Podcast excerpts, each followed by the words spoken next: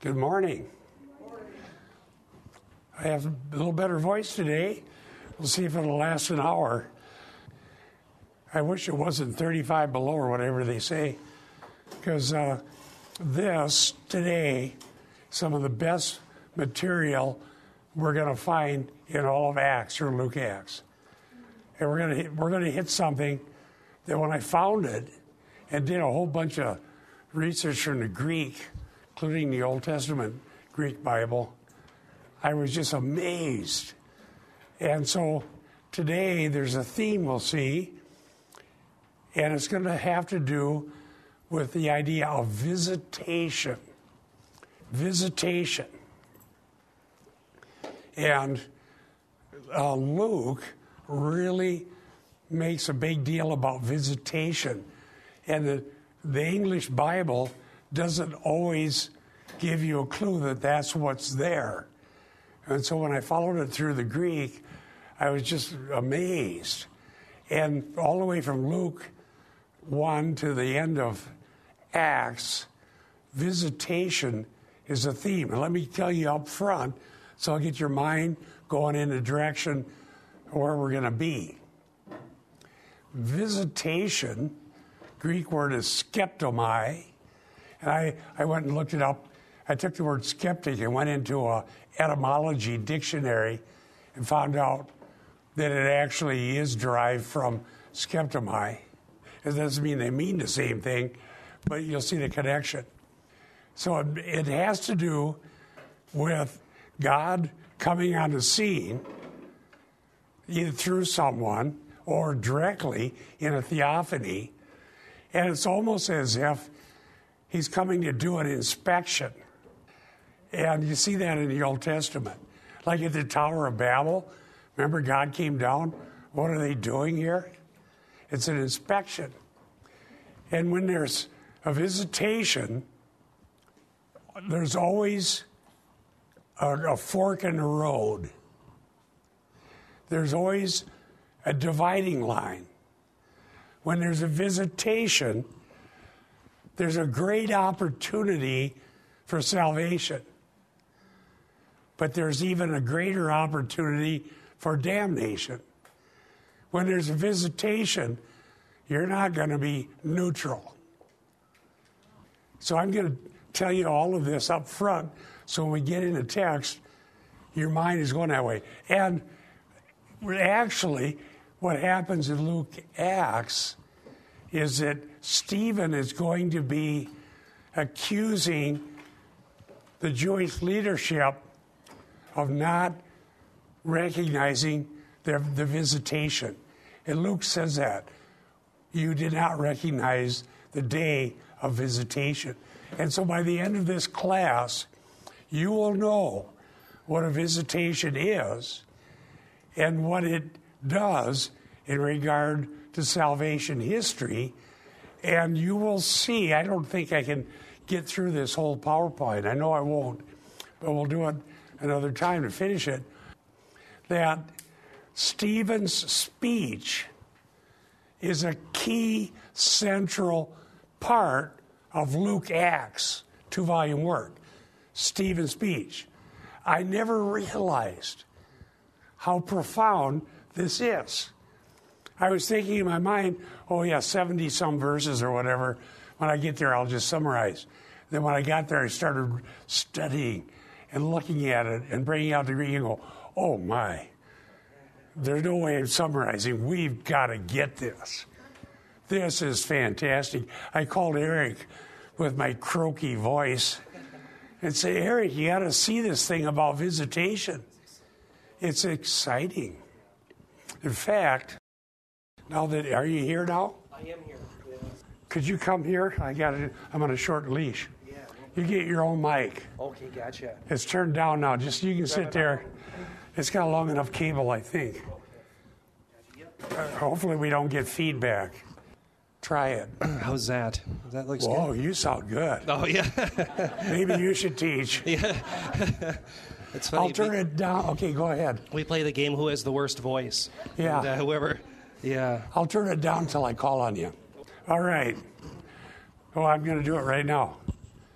Eric, read Acts 7, just go 23 through 27. Gotcha. It says, When he was 40 years old, it came into his heart to visit his brothers, the children of Israel. And seeing one of them being wronged, he defended the oppressed man and avenged him by striking down the Egyptian. He supposed that his brothers would understand that God was giving them salvation by his hand, but they did not understand. And on the following day, he appeared to them as they were quarreling and tried to reconcile them, saying, Men, you are brothers. Why do you wrong each other? But the man who was, who was wronging his neighbor thrust him aside, saying, Who made you a ruler and a judge over us? Eric, you have a good translation. It said visit. Okay, this illustrates what I just told you all. Moses visited, but it was really God visiting through Moses.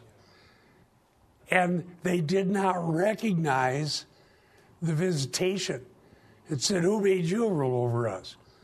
And on this first visitation of Moses, they reject him and they reject their day of visitation. But there's going to be a second one when Moses comes back 40 years later when they recognize their visitation and God uses Moses to bring them to salvation. And this is throughout the Bible. When there's a visitation, you have salvation or you have judgment, but you're not going to have neutrality. Hang on to your hats. Here it is. Skeptomai, episkeptomai. Epi is a prefix upon, and it's also often used to intensify something. Doesn't change the meaning, but intensifies it in this case. When he was 40 years old, it came into his heart to visit his brothers, the children of Israel. See, if he didn't, before I read this dozens of times, and I didn't look it up in the Greek, I just thought, okay, Moses came and I know the whole story. And last week we talked about the Ark of Bulrushes and, you know, the life of Moses in Stephen's speech is divided into three 40 year segments. And so this is the end of the first segment. And some English Bibles may not even have skeptomai translated visit or episkeptomai. And I can see why, because you wouldn't think it could be some other synonym.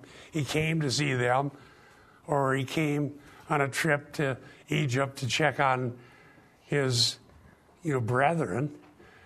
Eh, but this is thematic. And this is profound because it has to do with Jesus Christ and his visitation.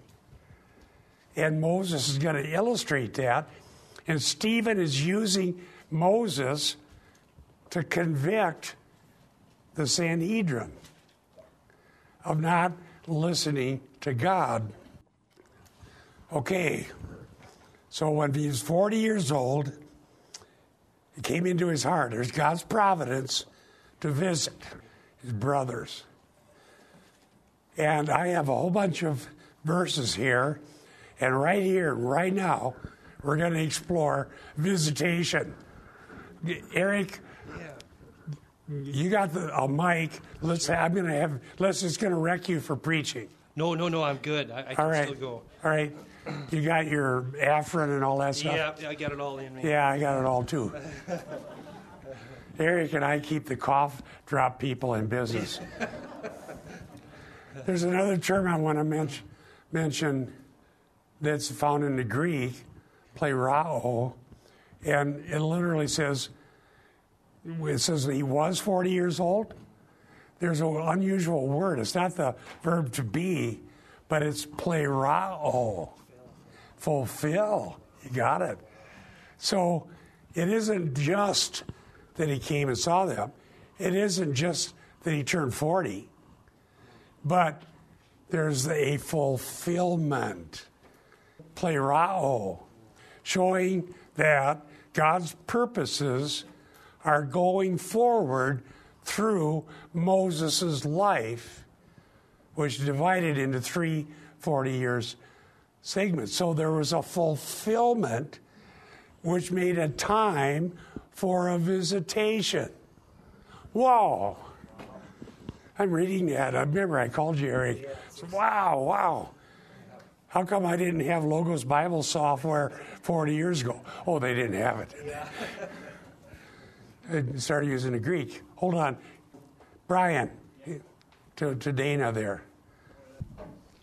I, I was just going to say, with regard to those three 40 year periods in Moses' life, it's been said that um, Moses spent 40 years thinking he was somebody, 40 years finding out he was a nobody, and then 40 years finding out what God can do with a nobody. A good one. Amen. Very good. That definitely is an astute reading. He's already got it. So we have a fulfillment.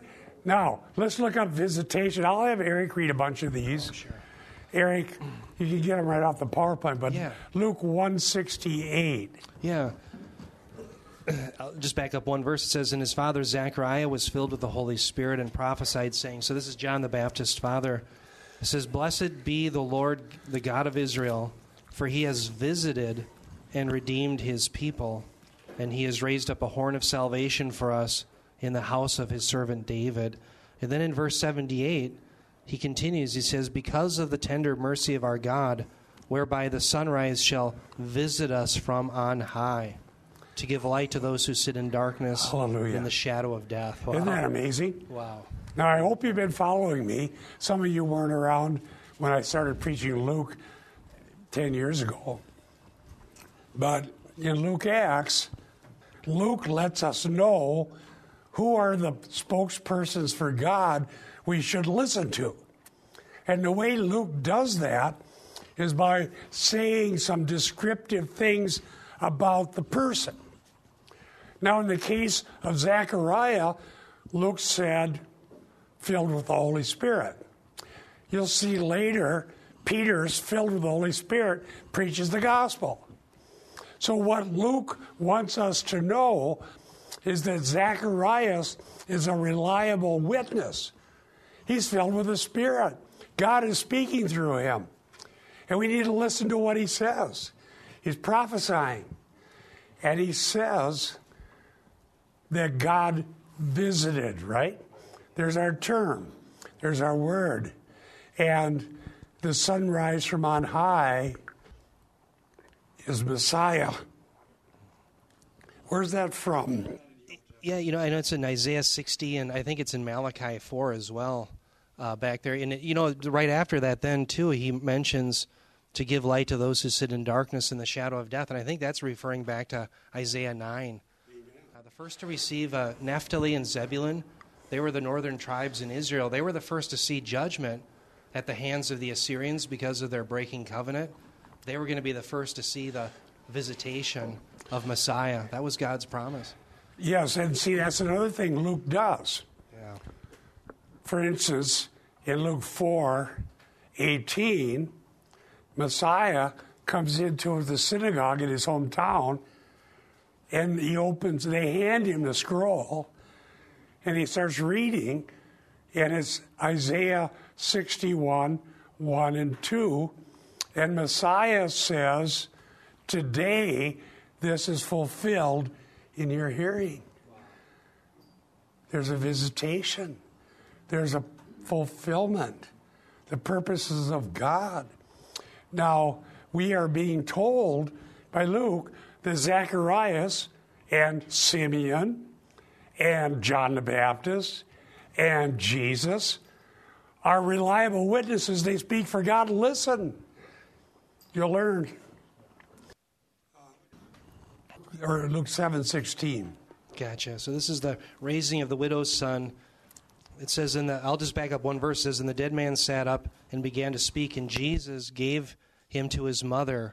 Fear seized them all, and they glorified God, saying, A great prophet has arisen among us, and God has visited his people. It's the truth. Amen. That's right.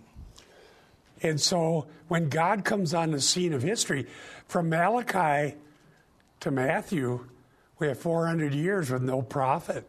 Mm-hmm. And they knew it. They, there's actually a passage in intertestamental literature where they had to decide something and they couldn't. And they said, well, we'll just leave this until uh, God sends a prophet. He, the first one he sent was John the Baptist. 400 years. The difference between the Jews, between Malachi and Matthew, and modern day Christians was at least they knew they had no prophet. they weren't making it up. So when John the Baptist shows up, it's a visitation. Luke 1944. Luke 1944, gotcha. And always feel free to comment. Sure, this is the Jerusalem account, isn't it? Let's see. This is the salient passage Yeah. in Luke Acts. Pay attention. So Jesus just gets done weeping over Jerusalem. I'll just back up to verse 42 or 41. It says, And when he drew near to this and saw the city, he wept over it, saying, Would that you, even you, had known on this day the things that make for peace, but now they are hidden from your eyes. For the days will come upon you when your enemies will set up a barricade around you and surround you and hem you in on every side and tear you down to the ground, you and your children within you, and they will not leave one stone upon another in you because you did not know the time of your visitation. Wow. And time there is kairos. The appointed time. Yeah, crucial moment. Yeah. So there is, if you want one section, if you weren't sure you understood the idea of skeptomai, Yeah. visitation or visit, read that one. Yeah. Hey Bob, you know, I think a good Go case ahead. I think a good case can be made too. This is the 10th day of Nisan. So when Jesus comes in, that's lamb selection day. So if you go back to Exodus 12, the Jews have been required to select a lamb without blemish every 10th day of Nisan for hundreds and hundreds of years. Christ comes riding into Jerusalem not just on any day, but on lamb selection day, the 10th day of Nisan, and they reject the lamb without blemish and he says you've missed the time of your visitation. So it's very profound that here they missed the Messiah, they missed their atonement, atonement, and they were going to pay for it. Exactly. Here's one more because there's a range of meaning. If you could look up, Eric, um, Acts 120. Oh yeah, And I want, to, want you to see something that I think will shed even more light on this idea of episkeptomai, visitation or visit. wow, The idea was appointing someone. right.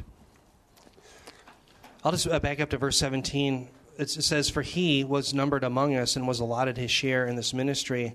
Now this man acquired a field with the reward of his wickedness. Talking about Judas, and falling headlong, he burst open in the middle, and all his bowels gushed out. Verse 19 it says, "And became known." It became known to all the inhabitants of Jerusalem, so that the field was called in their own language, Akeldama, which is the field of blood. For it is written in the book of Psalms, May his camp become desolate, and let there be no one to dwell in it. And it says, Let another take his office. office. All right, here's another use of our word. Epi, here it's uh, episcope, is to, to visit or look after. It's also used of an office as well. An office. And episcope or episkeptomai is uh, used where we get our word episcopal. Episcopos.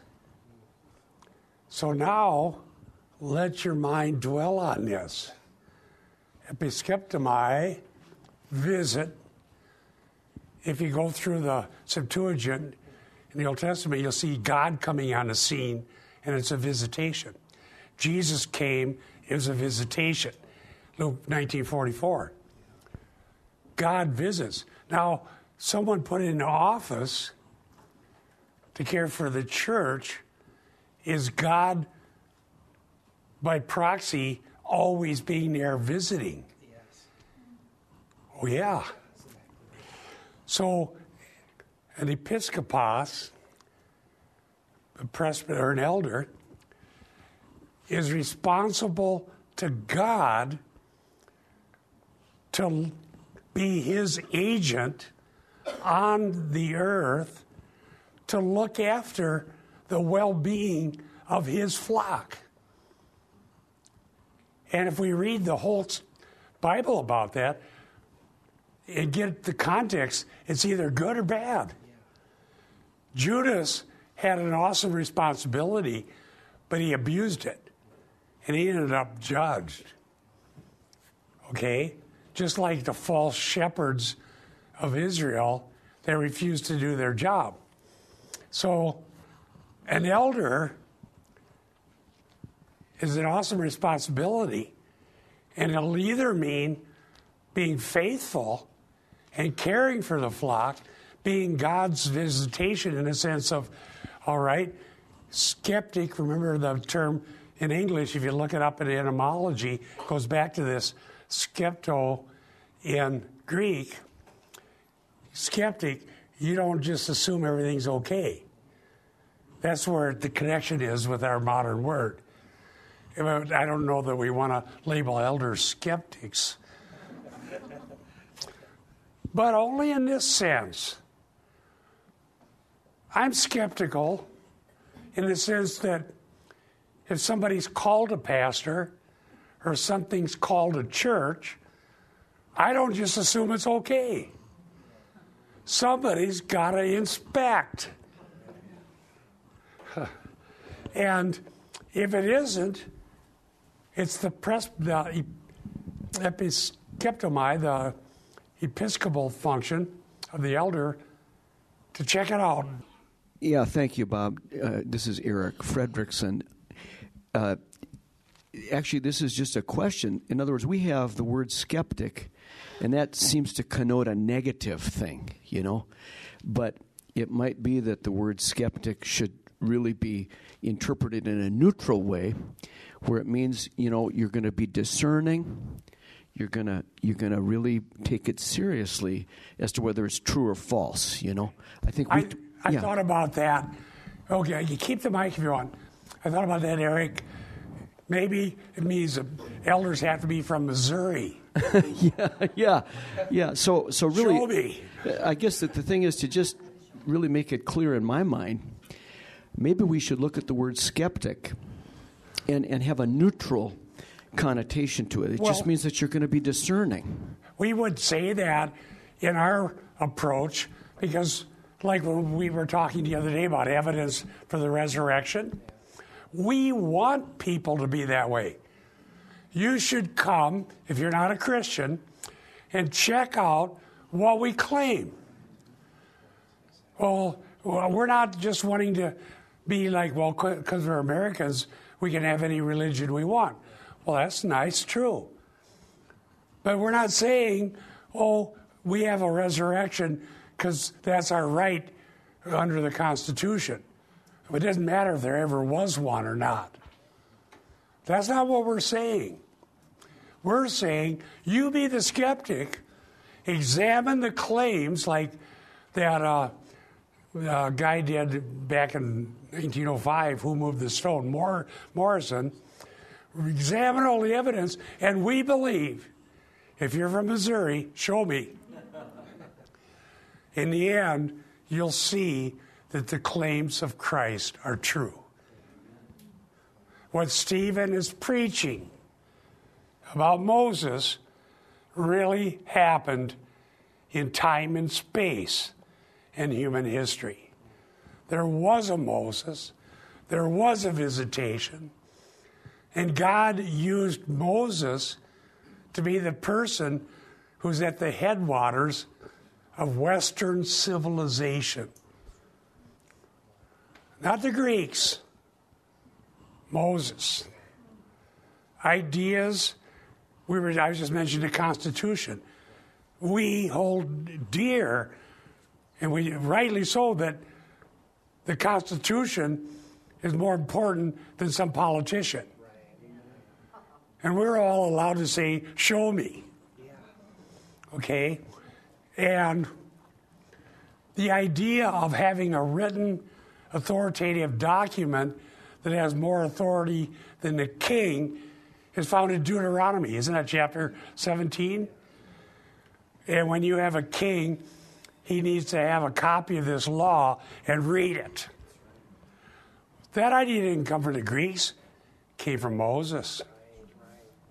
See, um, you know what's interesting about that? You know, we're seeing not just the in our day and age, I think the collapse of America, or at least a very big problem with America, but we're seeing the downfall of Western civilization.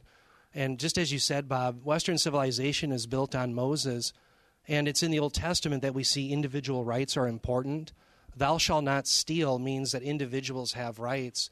Well, as governments become Marxist, you lose individual rights, and the rights turn into the rights for the state. Well, notice when you look at the law of Moses, the individual is protected, not the state. And so you're absolutely right. Western civilization is predicated on Moses, and it's being crushed right now by the Marxist left throughout the world. So, yeah. Yes. Good for you, Eric. So it's good to say, show me, even if you're a Minnesotan. Show me. What's it say? And so, in regard to Christianity, the episcopi, the, the presbyter, or excuse me, the overseer, is supposed to do that. But the overseer is under the scripture. We believe in the authority of scripture and the priesthood of every believer. So the elder is responsible to God to make sure that whatever is going on in the church is according to God's will in the scripture. That's the visitation. That's how God works. That's how He keeps track. Isn't that something? Let's go on. Let me read. I'll read one myself. Maybe my voice just needs to get stretched. Acts 6 3. Where if we don't get any further than this one slide today, I'll still be very happy. You're going to know more about visitation than anybody anywhere. Because I haven't heard this explained very clearly, and that's why I got so excited when I found it. Acts 6 3. I'm reading from the net, but carefully select the word there, episkeptomai, from among you, brothers seven men who are well attested. See how you have to inspect? Full of the Spirit and of wisdom, whom we may put in charge of this necessary task.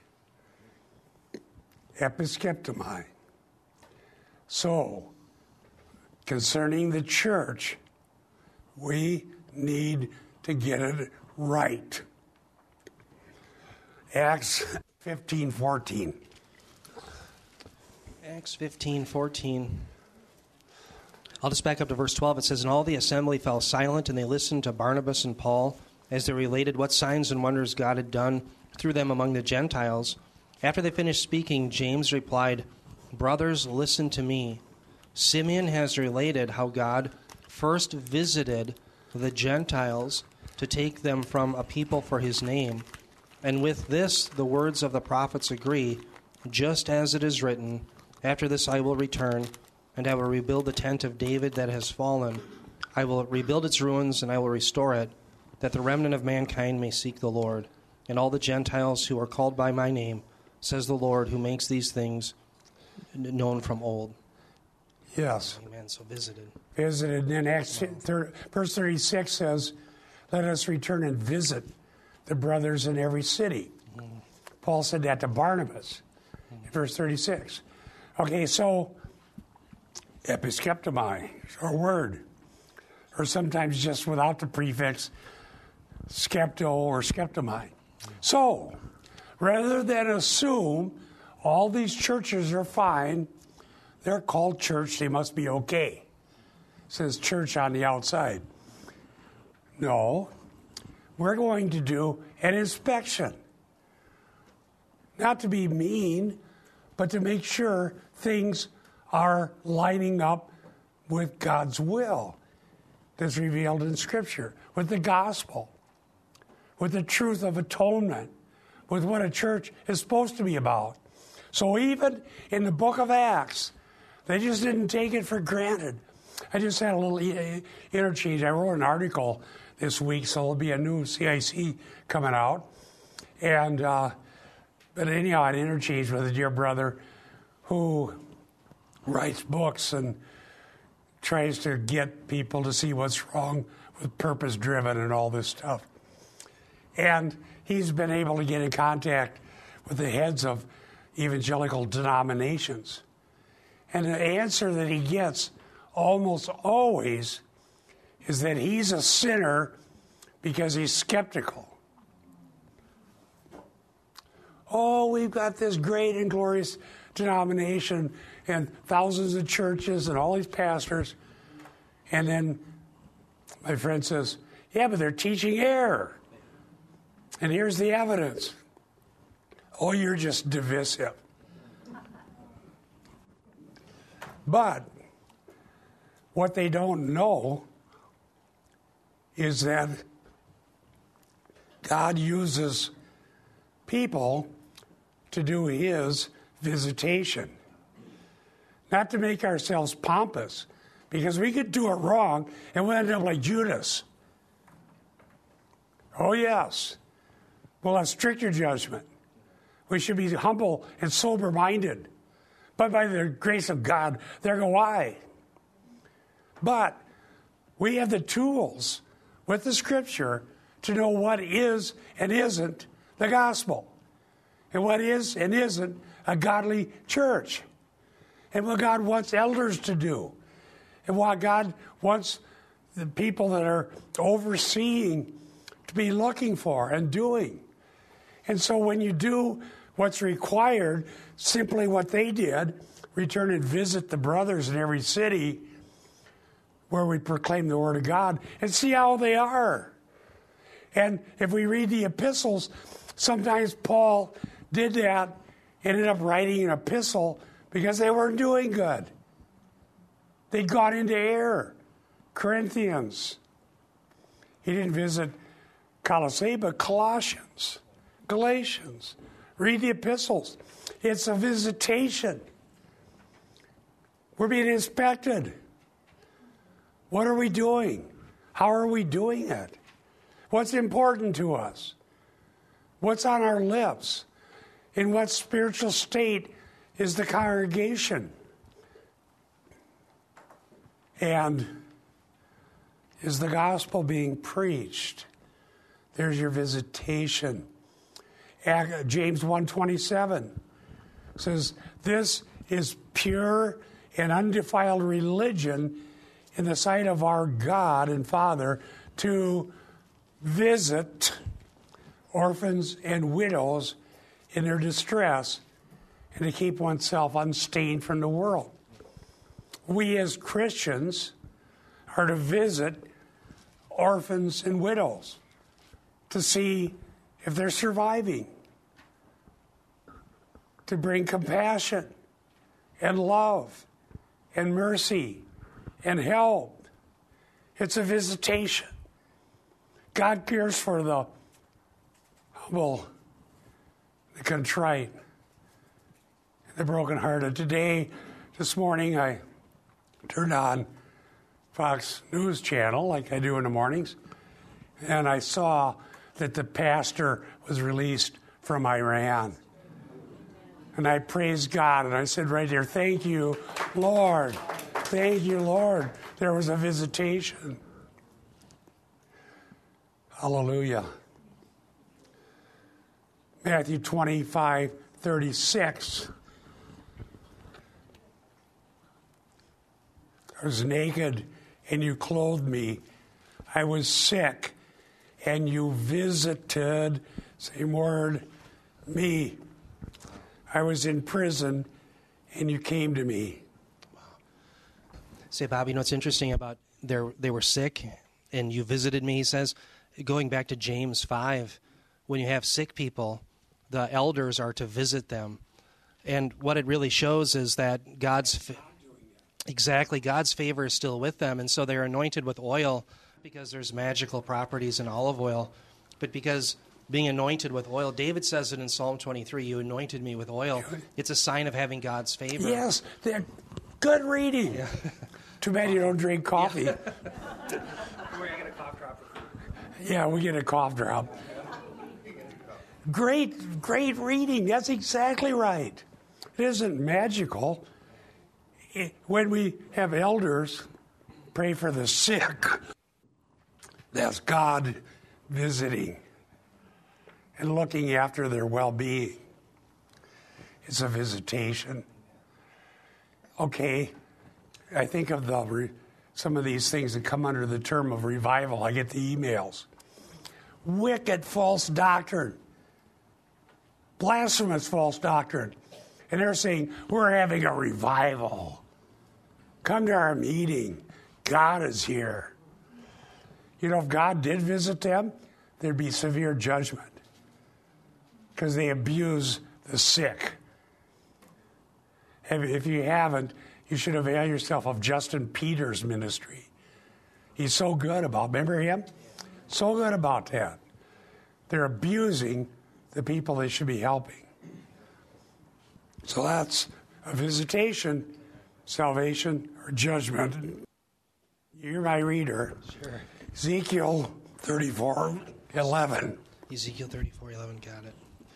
He uses in the Septuagint mm, wow. epi skeptomai, our word that we're learning today. Wow. Episkeptomai. Ezekiel 34 11. Go ahead. All right.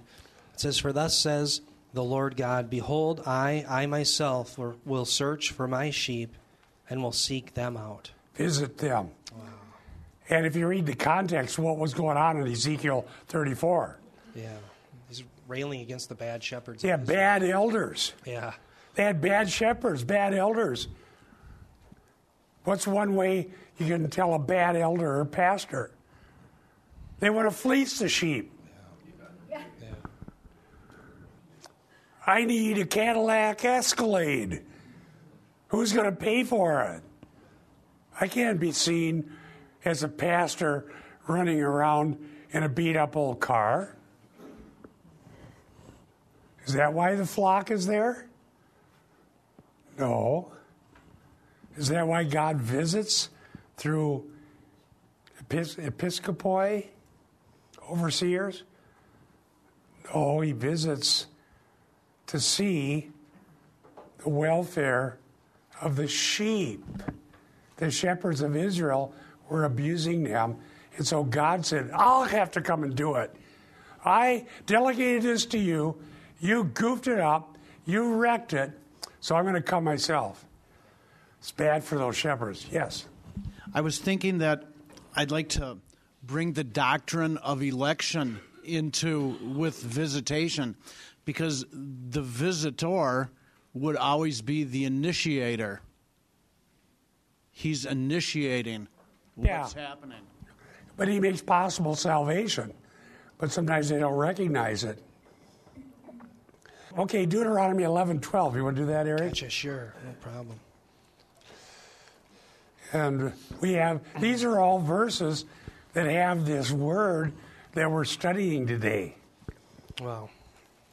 I'll just back up one verse. verse 11, it says, But the land that you are going over to possess is a land of hills and valleys, which drinks water by the rain from heaven, a land that the Lord your God cares for.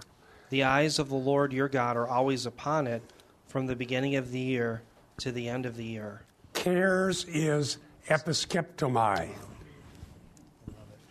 visits, looks after, makes sure there's peace, shalom, sometimes meaning salvation, even, well being. Well being. goodness.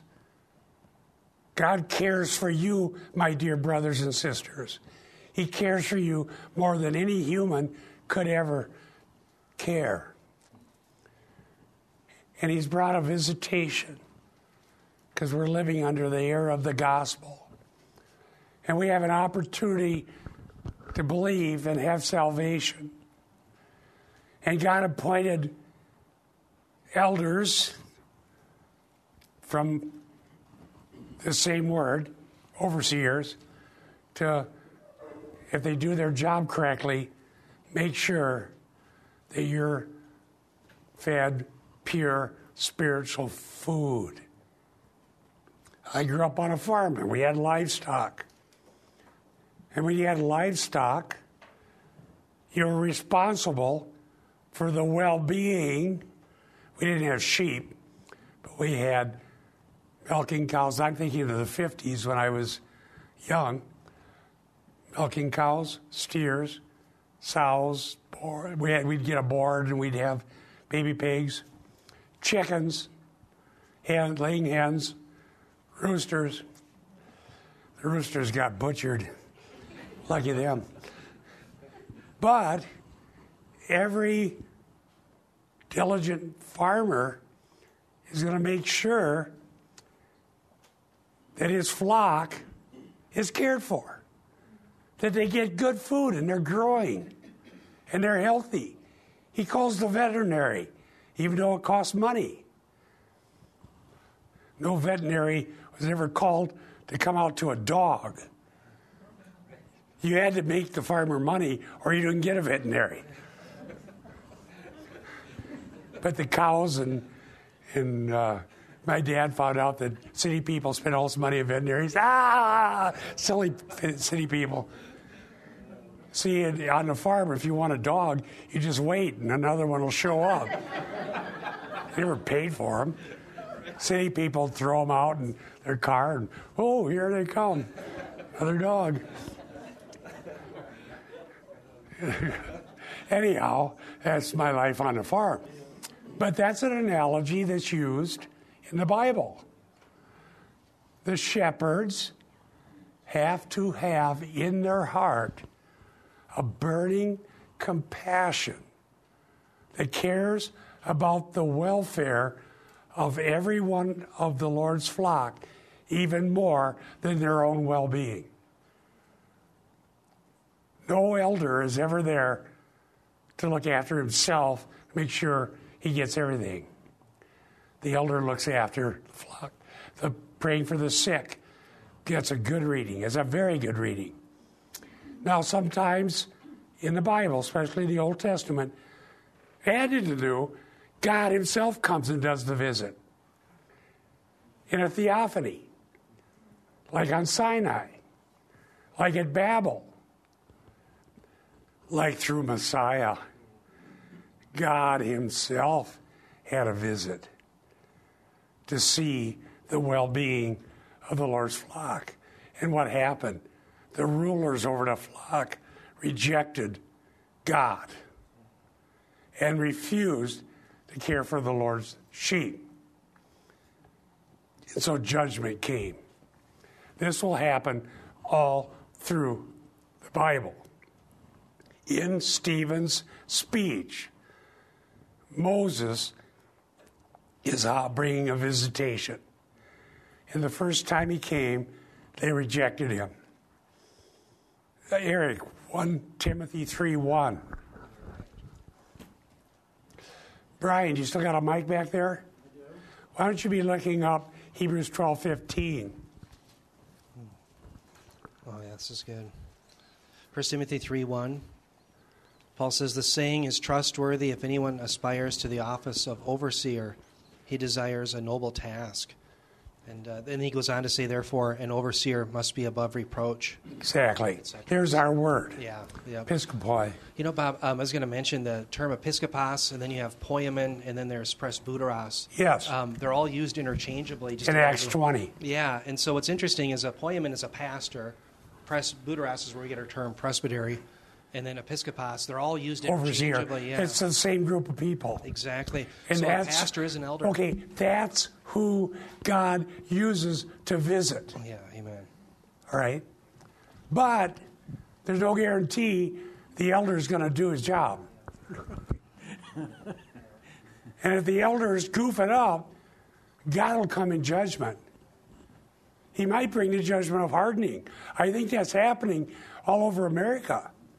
Because I personally have talked to pastors of huge churches and pleaded with them preach the gospel to, to the people. Let them hear the gospel. Let them hear repentance for forgiveness of sins. And if you don't understand the gospel, here's what it is. I, I preach it. No, I'm not going to do that. Okay, well, that's fine. Nice hearing you. Go away. We got a different plan. Does that mean that church is going to shrink? Not necessarily. They may be turned over to their own devices. Go ahead. Do everything you want to do, but in the end, you're going to come under severe judgment. That's right. Because you did not shepherd my sheep. Do you think God's sheep don't need the gospel? Do you think God's sheep don't need pure spiritual food? We can give them any kind of garbage we want. Even the pigs got good food on our farm because we wanted to sell them in the fall and make some money. They had to be healthy pigs. Sure, they'd eat the garbage, but uh, it wasn't going to help them any. What are you being fed, my dear friends? Pure spiritual food or the slop? And we're finding out that there are thousands of pastors who could care less. Not going to do it. And it isn't just the purpose driven, it's also the legalist. There are pastors that refuse to preach forgiveness of sins, even though it's in the Great Commission in Luke. Why? Because they think if you know you're forgiven, you might go sin. So hang them, hang them over the pit, pile the guilt on them, and never tell them that they're forgiven. Right. Then they'll do better. Then they'll be good Christians. My next article is going to be about that. Pietism is garbage. It isn't pure spiritual food. We're supposed to tell people the forgiveness of sins. Jesus told us to. How dare we say, oh no, I don't want to preach on that.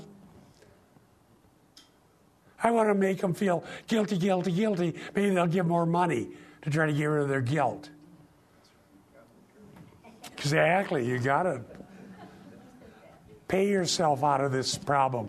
No, it's a free gift from God.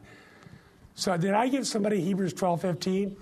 See to it that no one comes short of the grace of God, that no root of bitterness springing up causes trouble, and by it many be defiled. You know, I wonder if I wrote it here where that word is in there. It's another form of, form of our word. I didn't. Anyhow, I've got the American Standard. yeah. Okay. Anyhow, it's in another form there, our word for visit. So don't come short. When God comes, there's grace.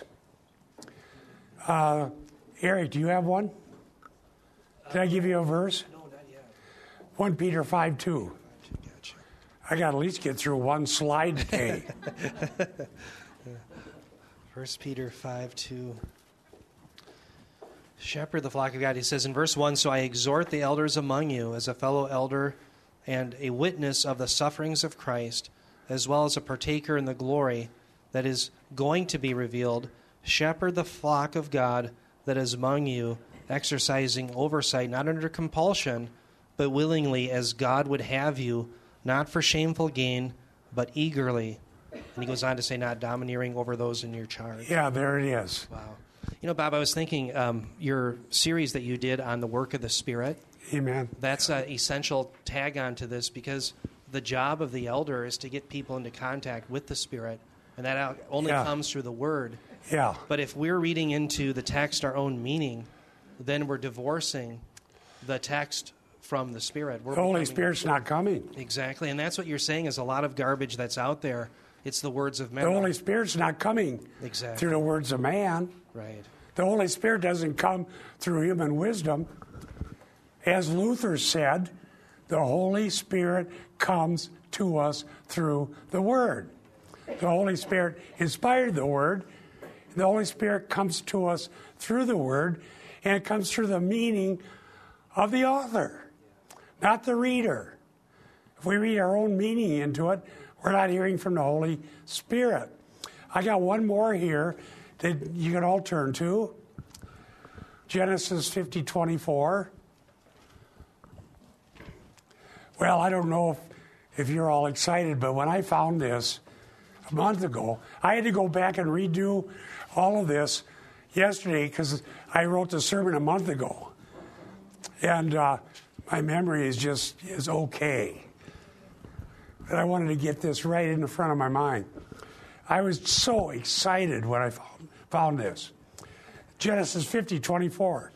And Joseph said to his brothers, I'm about to die, but God will surely take care of you in the Septuagint, episkeptomai. God will visit you. I'm going to die. God had worked through Joseph as Stephen preached.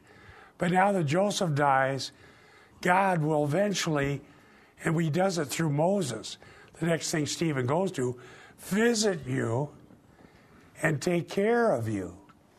God is keeping the promise he made to Abraham in Genesis 15. You know, You'll be in this other land, your descendants, for 400 years. Afterwards, I'll bring you out. There'll be a visitation. My friends, let me get this all in one idea here. Think about it. Since Messiah came, the day of visitation, God Himself came to earth and visited His people. And when He did, unusual people were saved and expected people were judged. A woman came into a banquet that the religious leaders were having, and they invited Jesus. A woman of the street, Luke 7, came in, starts weeping on Jesus' feet, anointing him, wiping it with her hair. And these religious leaders saying, This man is no prophet, or he know what kind of woman this was. What's this shameful woman doing at our banquet? And what's Jesus doing, allowing her even to touch him? And then Jesus gives a little parable. And later, and then in that same pericope, Jesus says to the woman directly, Your sins are forgiven. There in Luke 7, you have the idea of visitation. God visited the religious leaders in the person of Jesus, God the Son. The things that are were put to naught. Oh no, we're prim and proper. We can't have this. We're the good people. We're the upper echelon. We're high society. Here's a prostitute crying on Jesus' feet. We've never seen anything so disgusting. But Jesus says to her, Your sins are forgiven. When there's a visitation, there's either salvation or judgment. Dear flock and anyone listening on the internet, let's think about it for ourselves today. We're under the new covenant, which is an extended period of divine visitation. Are we going to be like the Pharisees and be judged, or like the woman of the street sins are forgiven? I preach to you today under the authority of the Great Commission in Luke 24 repentance for the forgiveness of sins. We're the poor, beggarly ne'er do wells who need Jesus. And Jesus announces to you if you'll come to Him, your sins are forgiven. Do you believe it? Jesus cares for your well being. Talked to my daughter last night about this article I just wrote, and she's been ministering to one of my readers who's very troubled and just helping this one person. Talks to her once a week and emails every day. This lady was so distressed, and she's growing and growing. And Jessica was reading my article. She said, Well, you need to clarify the armor of God because she's going to think this is something more she has to do, otherwise, the devil will get her. Because, see, that's what the people are being taught. You've got to do it. You've got to be better. You've got to work harder. Try harder, do more. You failed. Aha, the demons are getting you. You need an exorcist. My article's trying to change that. And Jessica says, You need to tell her, tell her readers, that the armor of God is the gospel, and it's not what they're going to do for God, it's what God did for them. My friends, it's not what you're going to do for God. You're not going to do any more for God in your own self than that woman crying on Jesus' feet. But it's what God did for you. Your sins are forgiven. Therefore, you are part of what God's doing in His visitation, and you can care for the dying, the hopeless, the miserable, the lost. And God will use you. Let's close in prayer. Dear Heavenly Father, we certainly were never worthy for you to visit us, but you did. And Lord, thank you that you gave us grace to humble ourselves and recognize that visitation and see that you're providing forgiveness of sins and that you're taking us and making us a part of your kingdom, the kingdom of your beloved Son. son. And we say, Lord, help us. May we do what you want us to do, always mindful of the heaviness, the kabod, the weightiness of your presence, so that we do care for one another and for the lost. Help us, Lord. In Jesus' name, amen. Wow, thank you. One slide. I, told you we weren't going to get very far. Hang on. Okay, important notice. Hang on to your outline. I think we might get to slide three.